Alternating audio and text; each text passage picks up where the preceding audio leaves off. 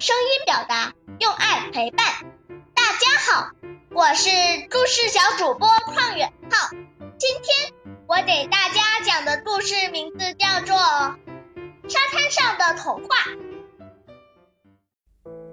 海边的沙滩是我们的快乐天地，在沙滩上，我们垒起城堡，城堡周围筑起围墙，围墙外再插上干树枝。就是我们的树。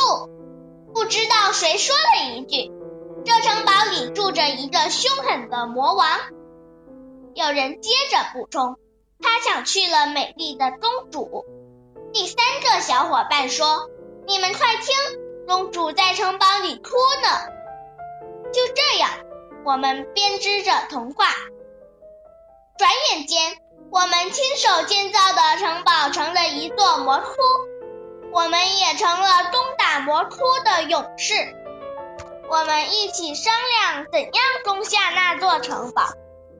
一个小伙伴说：“我驾驶飞机去轰炸。”有人反驳：“那时候还没有飞机呢。”我说：“挖地道，从地下装上火药，把城堡炸平。”我的办法得到了大家的赞赏。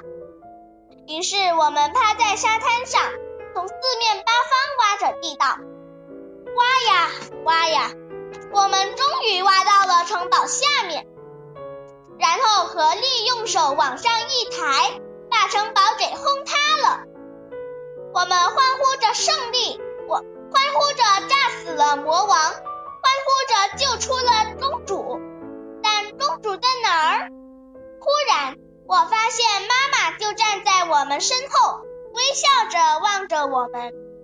我大声说：“公主被我们救出来了，救出来了，在这儿，在这儿！”我抱住了妈妈，大家跟着一起叫喊着，欢呼着。真的，那时候连我也忘记了她是我的妈妈。